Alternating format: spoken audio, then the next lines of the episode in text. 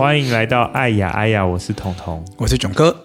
呃，囧哥，我们今天要讨论一个就是跟结婚有关的主题哦，所谓的爱情的坟墓嘛。对对对，也可以讲爱情的坟墓，因为很多人都会说婚姻啊是爱情的坟墓。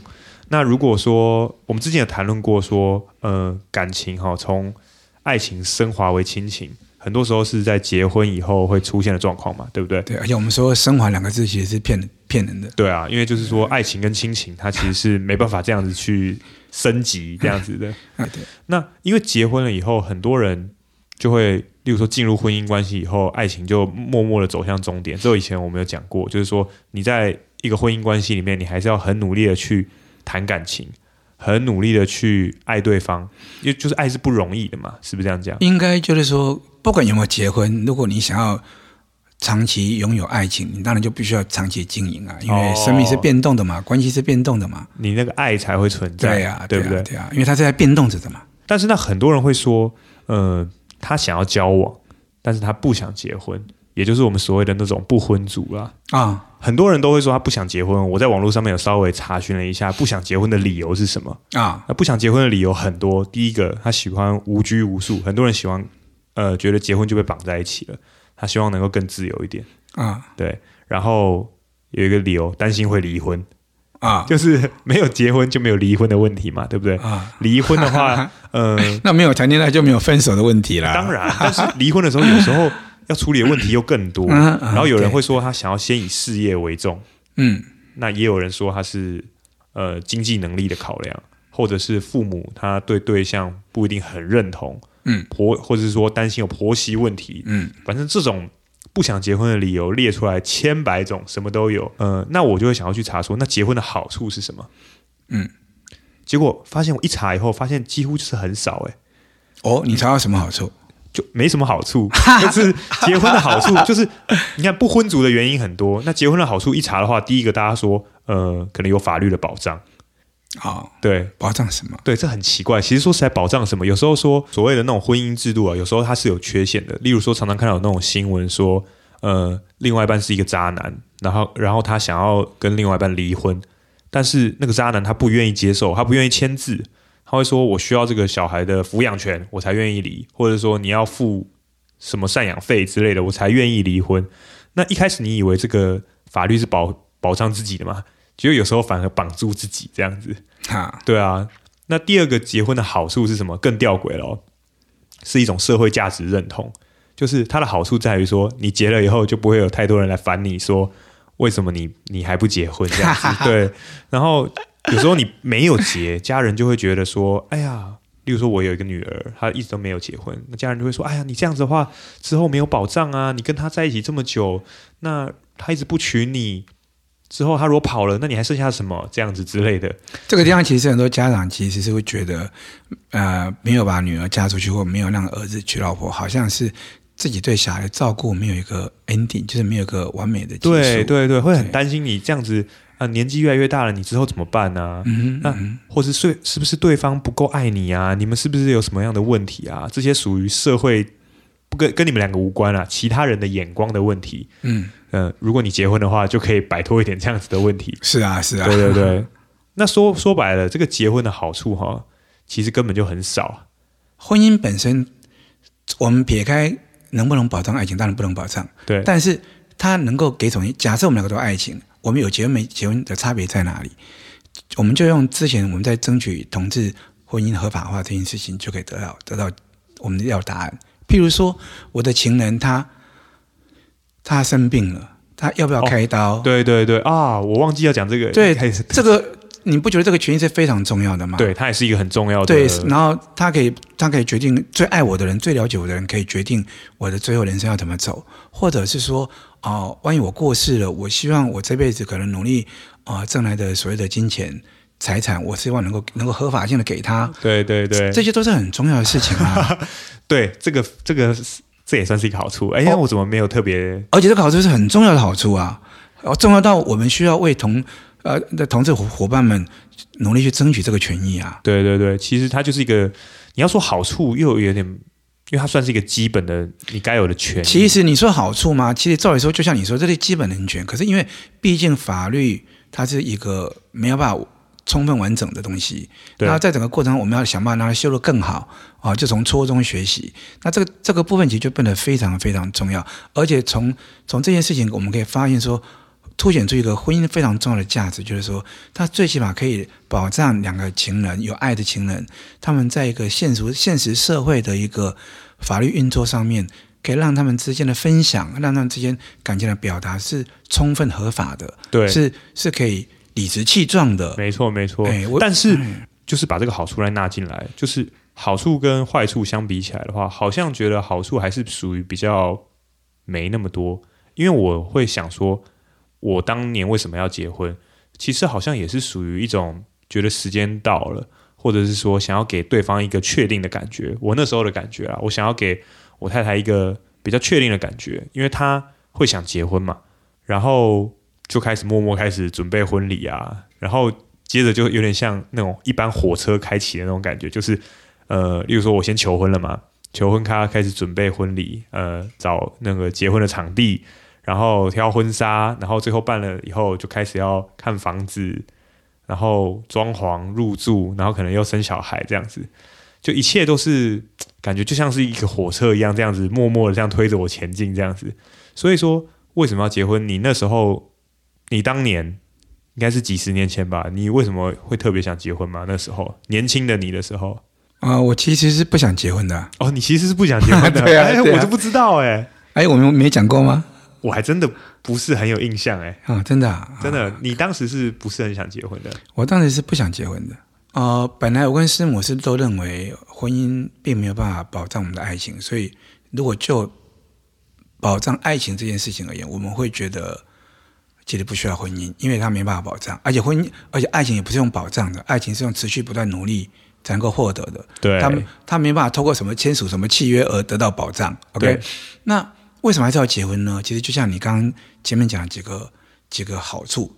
乍看之下好像没有什么多大好处，不过其实很重要。为什么？因为我们也爱我们周遭的亲人，而而周遭的亲人基于他们对我们的爱，他们可能采取一个并不是很恰当的方式在表达他们爱，例如关心我们要不要结婚等等之类的东西。那这些东西，因为这些东西会，他们也不晓得说这些东西其实造造成我们很大的压力。他们这些关心其实基本上对我们不见得是一个很明确的表达到，表达到他们的爱。可是因为我们能够。我们还是有能力去感受到说他们的这些焦虑，基本上背后的想要表达的关心跟跟爱意嘛。说这些亲人，对对对，所以尤其是父母嘛，OK。所以所以呢，我们的结婚这件事情呢，其实是是可以让他们都安心的，是可以让他们都安心。但是你要说我婚姻这么重大的一个决定，结果是为了让家人安心，这样子讲起来好像是不是也哪里怪怪的？啊、呃，不怪啊，因为基本上。让他们安心，其实基本上就是在爱他们。那呃，感情关系里面当然就是这样，就是越有能力的人，他越能够在对方不是那么完整的表达方式当中，就 catch 到他想表达的爱。所以，我们你想看了，如果我跟我的情人两个人感情流动的非常好，OK，我们其实两个人一直在努力的相爱当中，那确实也成功。那这个时候。哦，我们记得吗？我们基于自由，那我们两个是平等的。那我们两个在一个非常和谐的状态之下，啊、呃，爱不断的流通。我曾经有个比喻过，有点像发电机，就是爱是爱的能力是一种非常发电机的东西。那如果一开始你有人帮你发动以后，那你开始渐渐有能量了。那这个时候你你又碰到另外另外一半，两个两台一起发动的时候，你知道那个 power 是很强的。对，这个 power 很强，但那个爱呢，你们两个之间很自然的，你就会发现。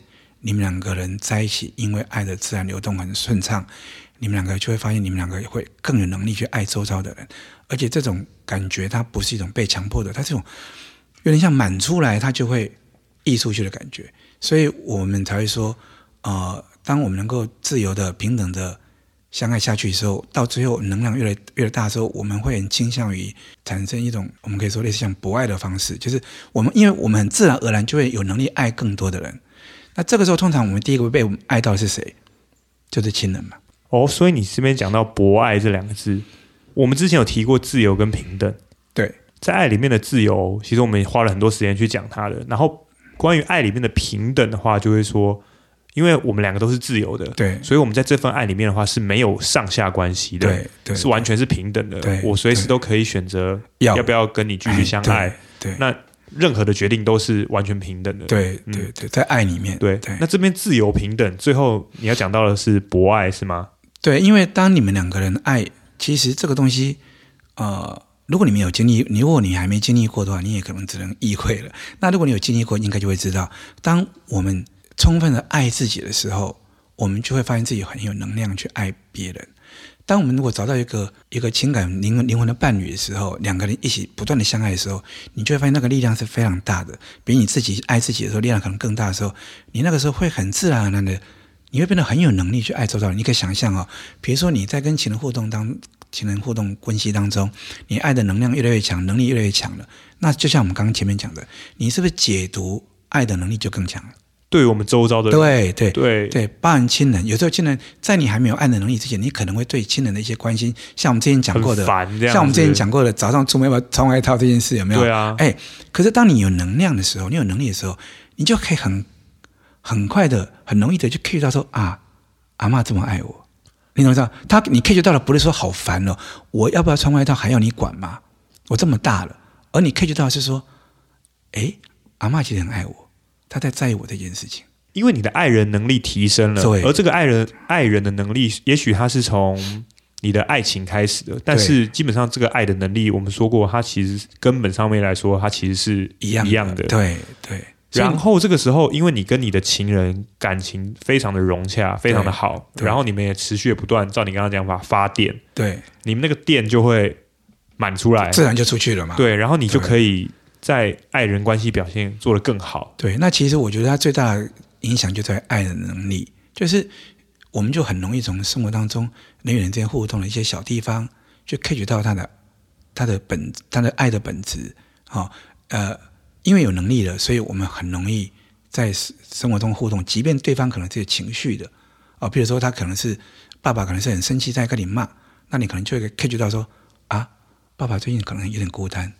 哎，所以这样说，走向博爱的感觉，第一层，因为一开始我们说最重要的是爱自己，对。再来第二层，我们有一个情人跟我们相爱，对。再来，如果我们两个表现的不错的话，我们最终能够扩散到最接近的我们的，就是我们的亲人嘛，对。我们两边的亲人，对。而且他没有违反自由，因为他是一种自然而然的状态，因为你能力变强了嘛，你看到的世界是不一样的嘛，所以这才这是你对婚姻想法的它的意义吗？啊啊，这些我就要解释。那当初为什么要结婚？对啊，我太太也不认为要结婚。可是我太太的家庭那一边，他们关心的方式就很希望说，我太太是有个稳定生活的。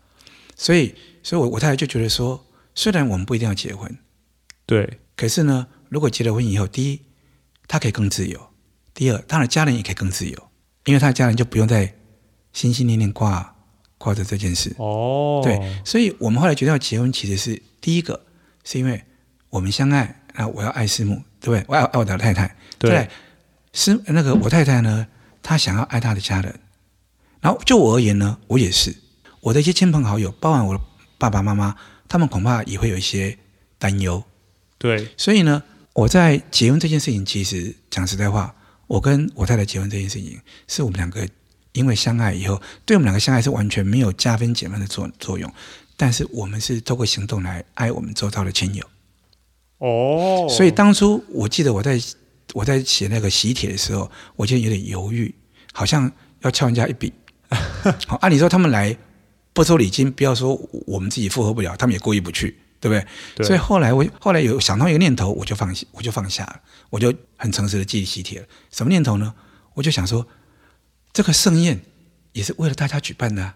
你是为了爱大家，你要这样讲吗？啊、对、啊、对对对对，所以大家来共襄盛举嘛，对不对？你可以想象，如果两个人夫妻两个人之间，或者情侣两个人之间感情不够不够坚定的话，或者他们两个让的不够顺畅的话，这个婚姻当然结婚这件事情就会这个灾难了。哎，很多哎，很多从结婚那一刻开始，对，要应该说要讨论要结婚那一刻开始，对，灾难就开始了，就灾难就开始。你你刚刚讲的婚纱，当然挑婚纱就会挑出很多，首先很多冲突。这两个人都还先家庭先不要进来，对，两个人就有冲突，这两个人的冲突就会摩擦会很多。我想我们生活中不乏听到那种就准备要结婚，在筹备婚礼过程中就分手了。对，为什么？因为很多压力就来了，哎，两个人冲突就来了，对，啊，两个人原先没有好好经营感情，以至于有些东西。啊，睁一只眼闭一只闭一只眼放过的东西，为了筹备婚礼，通通不得不面对。哎，囧哥，而且这个地方，例如说对他们两个的婚纱都没有任何问题，好了。但是如果他们两个没办法扛住两方家族的压力的话，对啊，对啊，因为两方家族碰在一起的时候，一定有一些价值观的问题嘛。对啊，这时候也是考，这样讲起来也是考验你们两个的感情。所以你想想看哦，如果我们在举办这个婚礼的时候，没有对我们的亲友，其实也是充满爱意的。你可以知道那个压力，以及压力背后不能解决的怨怼。其实回到我们最前面讲的那个概念，牺牲不是爱。对对，当两个人如果是为了家人在牺牲结婚的话，哦，那真的是灾难。我发现很多那种呃结婚结到一半，两方家族的问题，例如说有些人就会女方就会说啊，我喜饼一定要怎么样子的啊，那男方也有所坚持。这时候，例如说男方就会叫他的儿子去跟说，你去跟他们讲要怎么样子，那另外一边也是叫他女儿说，你去跟他们讲怎么样子。这个时候其实对两个人的感情有很大很大的考验，也就是说，你刚刚讲的，就是说能不能看到那个根本之处，对不对？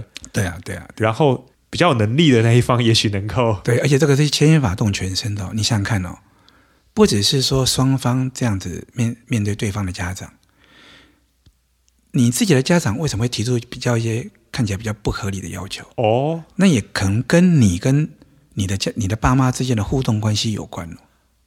哦，对不对？哇，这真的是哦，有有一点这种感觉。你想想看哦，如果今天我这个女儿，我跟这个男生谈恋爱了，我整个人因为被爱到，所以我更有爱能力，我回头跟我爸妈相相处互动也很好，就好很多，改变很多的。你再看这个时候，你的爸妈要把你嫁出去的时候，他相对的，他恐怕的坚持就会变少哦，或是哦，因为他打从心底的很认同这段感情，很祝福，很祝福，甚至我们说很喜欢你，你这个准备要变成自己家家里半个亲人的人。是很喜欢的，你觉得他还会去刁难你吗？所以有时候这个刁难反而是一种不信任的感觉。例如说，他觉得这段感情啊，都走到这步这步田地了，的确也得结了。可是我就希望，对，或者说你他们在谈恋爱的过程中，其实家人并没有了解这个人，或者这个女生谈恋爱过程，可能不止没有让爸妈觉得她好像变得更棒了，可能为了跟这个男生谈恋爱，可能说中间说不定、呃、落掉很多家庭聚会啦，然后。对，面对家人变得很没有耐性啊，等等，这其实这些东西其实会很微妙的，就会影响这这些事情哦。对对，然后甚至于你看哦，如果要求太多的聘金的话，男方会不会会觉得说你是在卖女儿吗？而、哦、这而且这个话，这个想想就算了，只要一旦说出口的话，那真的是不要结了，因为结了以后也不会幸福了。对，所以第一个我们还是要回到，虽然很难，很老生常谈，但我们还不得不回到最根源，就是我们要。先有办法好好的爱自己，取悦自己，让自己开心。那啊，当自己有开心，让自己成为一个快乐的人的时候，接着我们才有办法去找到跟我们分享快乐、分享爱的伴侣。那如果能够有幸找到的话，两个人能够这样不断的去练习，从错误中学习磨合，然后让彼此爱能够更充分的发展的时候。就会发现，我们就有更有能量去爱周遭的人，而且这种爱也不是说我们两个决定结婚才开始爱，一定是你们两个在谈恋爱的过程当中就，就已经有感染了。我这边就突然想到一个，以前小时候念书的时候，感觉跟这个也有点像，哎，就是是不是有那种什么修身齐家那种治国平天下的那个感觉？就是欲什么？对对，先修。其实你知道吗？这样子，其实儒家本来他们提出了一个揭示的一些标准，本来就很棒。不过。那都是一种健康的生命状态才能走的，可是偏偏我们大多数的人，其实生命一出生，但是我觉得成长过程中一些大大小小的伤，其实生命状态不太健康。所以儒家的思想是那种，你生命要朝向健康的人或者已经健康的人在努力做的事情，所以他都只能拿来要求自己跟分析自己。可是你知道吗？很多腐儒啊，很多那些死读书的人啊，自以为是的读完读到这些道理，就知道这里好对哦，然后就拿来要求别人。哦，我们之前提过，这边我们讲的道理都是拿来要求自己的，自己的，而不是说搬着这个道理去跟你另外一半讲，说你就该这样。对，你应该给我自由。那那个你之前不是写吗？说我是渣男的救星吗？当然不是这样，因为这些道理是用来要求自己的，它不是拿来要求你的另一半的。哦，所以我们才会提到说，感情这里面是没有对错问题啊，不能说你这样做对，你这样做错，而且只有真假问题啊。对对对啊，就我真的爱你，就怎么样？所以有时候像你为你为什么要结婚？你刚才说了，你希望给你的另外一半。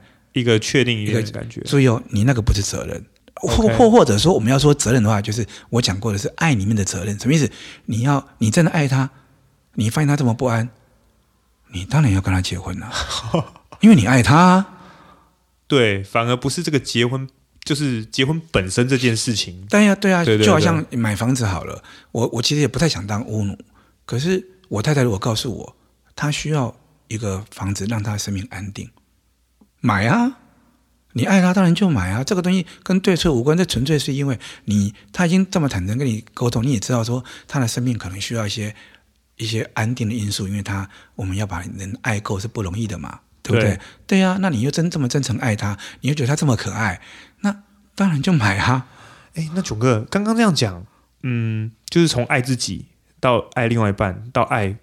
天下很多的人，先从亲友开始爱嘛，啊，逐步爱出去。亲友到后面朋友越来越多，陌生人，这种修身齐家，哎，治国平天下。这个我说这种儒家的概念，我的意思是说，儒家很是入世思想，对吧？对啊，对啊，对啊。爱这个这么飘渺的东西，是这么入世吗？我也必须要讲说，所以啊，像我的老师，我的恩师，有写过一本书叫《让孔子教我们爱》啊。儒家的道路要走得通的话，那个爱的脉络一定要放进来。啊，当然，你说以前人有没有自觉到说能够解析清楚的概念，不见得。那当然是后出转经嘛。我们后人后面去理解它、去研析它的时候，就会发现说，啊，其实说穿了，要让世界变和谐，让世界变大同，那最重要的力量，甚至唯一的力量就是爱啦。哇，因为原本我的感觉会觉得说，爱可能就是一个，你知道，一个很、哦、很浪漫的感觉。哦哦哦那解析到最后，它是一个很入世的概念吗？它有浪漫的成分，因为是爱情，我们讲过了嘛，偶然的浪漫触动。嗯，但是那个只是一个契机，这个技能的契机，后面后面要做的事情，其实是透过两个人自觉所做的努力，才会产生真正的价值跟意义。所以浪漫触动也是一样，是老天爷给我们一种告诉我们说，你看，爱是这么棒的东西哦。对，OK，那接下来呢？努力啊，我们让这个爱不断的重现啊。让我们的价值也不断的印证出现啊，所以你这也就是为什么说，即便你这个能力再低的人，你走在路，你做捷运让座给老太太，老太太坐下那一瞬间，你你你一定很爽啊！你在爽什么？你你你透过你的自觉印证了自己生命是有价值的啊！哦，对不对？所以哦，啊你你看到哦，我们只是爱一个这么一个陌生的老太太，我们就觉得自己生命充满价值了。我们如果爱到一个我们很爱想爱的人。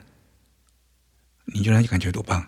那这样子的话，我大概可以明白你当当年为什么会想结婚的这个意义了。我真的没想那么清楚，非结不可。其实你虽然没想那么清楚，不过你也是因为在对你太太的爱的基础之下做这件事的嘛。对，但是我哇，现在我能够比较能够想清楚，就是说他终究要走向一个。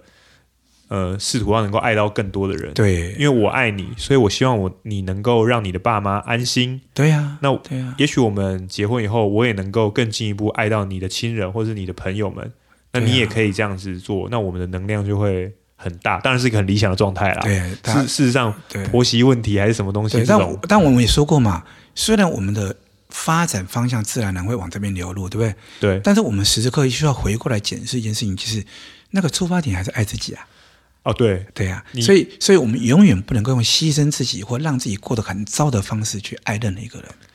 因为前一阵子就有那种新闻，就是婆媳问题，结果婆婆把媳妇逼到有一点，真的是最后就可能自杀了这样子的。所以你知道吗？所以所以呃，情人也好，夫妻也好，一定要记得一件事情是：我当然我因为爱你，我理当当然也愿意去爱你身身边的人。对。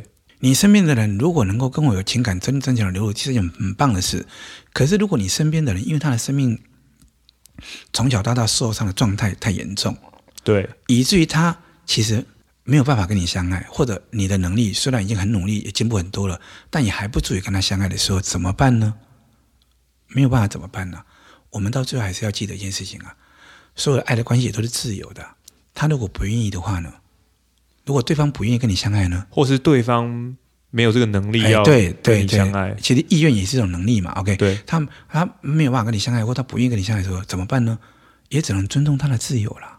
哎，那所以我们又谈回来婚姻这件事情，就是现代人不婚族哈越来越多，嗯、很多人的理由是希望能够尽可能保有一份自由的感觉。哦、那我们谈到这边的话，就会觉得说，他的确你不结婚的话，表面上看起来是很自由，嗯、对不对？对，但是。按照我们刚刚那个脉络，就是很好的感情发展，很好的能够爱到彼此的家人、彼此的亲人，嗯，那反而你有可能会更自由，对，因为对你如你现在不结婚，人家他在你旁边一直碎碎念这样子，对啊，对啊，会有一些社会的框架、那些包袱，就是会不由自主的来，对，没错。但是我还是要强调一件事情哦，爱自己永远是最重要的哦，对对对，对。所以如果说刚刚我们讲都只是一个说啊，那个我们很好美好的继续发展下去的话。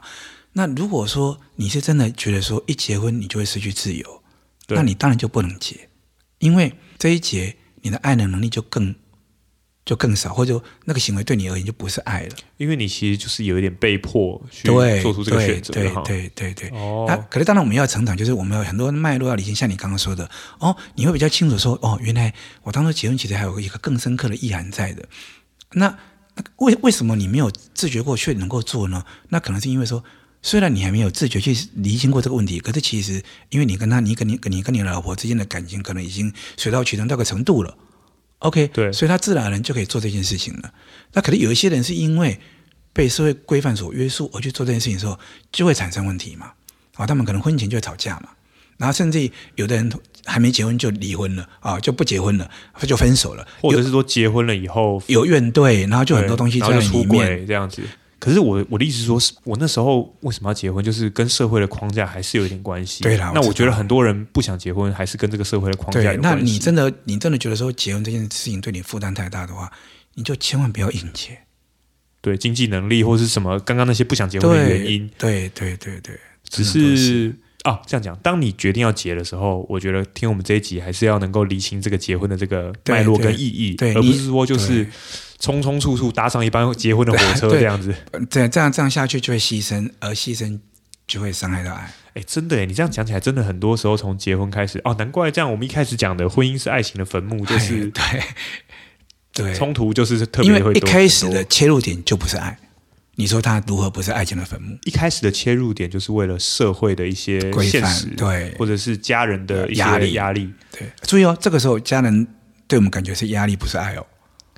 对，对，但是这跟你的解读有点关系了，对，对不对？没错，那又跟你的能力有关系了，没错，那又变成一体两面了。他这个家人讲同一句话，就看你的能力到哪里。对，其实其实你之前谈到你分享过你跟父亲的关系就是这样，你不觉得吗？你父亲其实行为是一样的，啊哦，一模一样，对，对，对，对。但但是你的能力不一样了，你有没有发现，当你能力不一样，你解读方式不一样的时候，你父亲的接下来的回应反应就不一样了。哇，真的又是很微妙哎。对，真的很微妙。哎，那囧哥，那这样子的话，又会谈到说。嗯，我们刚刚说很多人不想结婚，其中一个理由是因为怕离婚啊。那之前我们有提到，常常提到一些嗯问题的时候，我们都会说，我们要时时刻刻要评估自己爱人的能力。对对，包含你要爱到呃最重要的爱的本质，一定要爱自己。对对，要从爱自己出发。如果你能力不足或能力不行的时候，也许你就要考虑分手。可是调整嘛，对对，可是他不一定是分手，就调整，叫他沟通。调整，那最后结果怎么样？真诚的沟通嘛？对，真诚的沟通。但是放到婚姻来，其实很复杂啊。我自己有一种感觉哦，就是华人世界，就东方这边的话，对于结婚离婚这种世俗社会的这种比较教条式的这种规范跟压力，好像比较大。我看那种西方那种影集，好像很多的时候离婚就离婚，然后前夫。呃，也是常常会回来看小孩，类似这样子的啊。对啊，因为那个最近我我才跟学校老师看过一些电影，最近还刚好看过一一部类似的电影，就是我们提到，就是说啊、呃，那是一部明一九三三几年拍的电影，那个法国的电影，他们其实已经对所谓的自由这个概念是已经很 catch 到了。自由这个概念、呃、就是就自由恋爱吗？还是、呃、我觉得爱里面的自由这个本质很重要。对，他们其实就已经开已经在讨论在 catch 了。假设是一九三九年拍的电影好了，对，像二零二零年，对，你看他们在 catch 自由爱里面的自由这件事情，早我们多少年？我们那个时候就是以以我们华人这边世界来讲的话，那个时候还是属于比较媒妁之言，媒妁之言，然后就是门当户对，啊、或者是你。第一眼看到你的夫婿那一刻，你们明天就要结婚了，类似这样子。不是，不是，是结婚那一刻才发现洞房花烛夜。哦，对对对对，头盖一掀，一翻两瞪眼，那超刺激的、啊。然后才开始进入，试着进入感情，然后来进入恩情吧。哎，进入对啊，有幸的，少数有幸的可能可以两个人能够契合进入爱情。哎，所以这样子，我感觉起来，西方世界的这个爱情的这个观念，是比我们这边再稍微再早一点啊，早很多年。他们其实啊，不过他们也，他们也需要跟我们学，因为他们走路一个，所人像我刚刚说的，他们对那种自由的浪漫触动是很是很 catch 到位的。对，OK，所以呢，啊，我就像你说的嘛，我不爱就离婚嘛。好啊，对啊，离婚以后我跟亲子关系还是可以互动啊，看起来是还对对还不错。有的人甚至跟你的，有的人甚至跟自己的现任老公跟前夫感情还不错的嘞，可以当朋友的。对啊，就是我从那影集里面就看到这样子。对对，对，因为他们对自由这个概念是可以觉得很好，可是他们对于那个刚刚我们开头讲的，就是说透过自觉去去去爱、去修正、去重重现浪漫触动、印证那个价值的部分，他们比较少，他们比较缺乏。哦，是这样子吗？对，所以他们儒家这一块是不是？所以其实东西方其实文化真的在互相交流，就是我们对前面的那个自由啦、平等啦展现出来的那种那个博爱的那那那种爱的自由度，我们其实还在努力学习当中。可是他们对于那种自由产生呃呃肯定自由的这个能量之后，要如何往下一步走，他们是比较没有能力的，所以他们婚姻常常都很难维维系，他们离婚变得很自然。对对，因为他们。就没了嘛，就是就是我们之前说的，就是浪漫触动的火花很强烈，因为他们对这个 catch 很好，所以火花很强烈，哇，很精彩，有没有？很能够触动这样子。对对对，因为他们对那个浪漫的触动的真诚 catch 到的是很纯粹的、很美好的。可是接下来可能就无以为继啊。然后等等到他们那个浪漫触动火花逐渐熄灭，然后变余温的时候，他们就很容易被另外一团浪漫主动所吸引。哦，所以。哎，这样讲还蛮有道理的。所以其实两边都要，只要做一个整合，就是我们要很很努力去跟他们学习，我们都落后人家很多的东西，好几十年的。对，然后接下来我们才有可能去展现我们的价值，就说，哎，浪漫触动以后，接下来我们其实可以理性的啊、呃呃，就是透过自觉去去去去实践印证在生命中美，让生命中的美好。所以东西方两方这个对爱情观念的这个互相融合的这个。交汇点就在我们这个我们这个道理里面了，这个节目的道理上面了，对不对？啊、呃，算是吧。这是我个人的看法，你不要把它太太夸张。好，好，好，那其实我们建议了，呃、给大家建议一个角度去思考了。对对对，好。那其实我们今天这一集的话，就是会提到说婚姻这件事情。那原来我们之前提到说自由，爱是自由的。所以爱因为是自由的，所以它是平等的。对，而且因为它自由平等，这个能量很充沛。对，它最终要走向一个博爱的状态。对，其实其实人类的社会最终应该要走向一个彼此互相相爱的世界了。对，所以有时候所谓世界大同啦。对，对，那婚姻里面的概念，就为什么要结婚？为什么不结婚？这件事情，其实婚姻本身是一个社会道德的框架，然后有很多其他你家人或者社会的压力。这边的话也是。就是跟你的爱人能力也有关系，对啊，对，对啊，那个爱就像你说的，他感觉讲起来是比较，哎，怎么像形而上的，然后在天上的，对，浪漫的感觉。对对，然后，可是他这个东西都是一样，这个这个概念一旦落入现实人间的时候，他就必须要透过现实人间的一些规范或一些路径，去让他能够充分的展现。对，哦，那婚姻或法律，其实如果我们能能能够以爱当基底的话，那他们每一个东西规范都是用来实践爱的时候。啊，当然，我们这些规范是需要修正，不断不断修正的。那这个修正的方向也要也要朝向爱嘛。所以我们刚才会说，我们会对台湾能够让同性结婚这件事情，我们会觉得很骄傲的事情，就是因为表示我们这个社会对爱的能力这件事情是更往前跨一步了，就往更好的方向走。对对，让我们的制度是更能够展现出爱的。哦哦，那不会去束缚爱了。对，这其实是一件很棒的事。那婚姻当然也是如此。对对，好，那关于婚姻的这个看法就分享给大家。嗯，对，祝福大家。那、啊、有一天要结婚的时候，谁呃，例如说有一天你的朋友快要结婚了，你一定要给他听这一集，让他好好想清楚，对这层意义再去结会比较好。我，我们希望我们的婚姻都是建立在一个更能够充分展现我们的爱人的能力的方向去走啊。对，对，这是最大的祝福。对，好，那我们就下集再见啦。好，拜拜，拜拜。拜拜。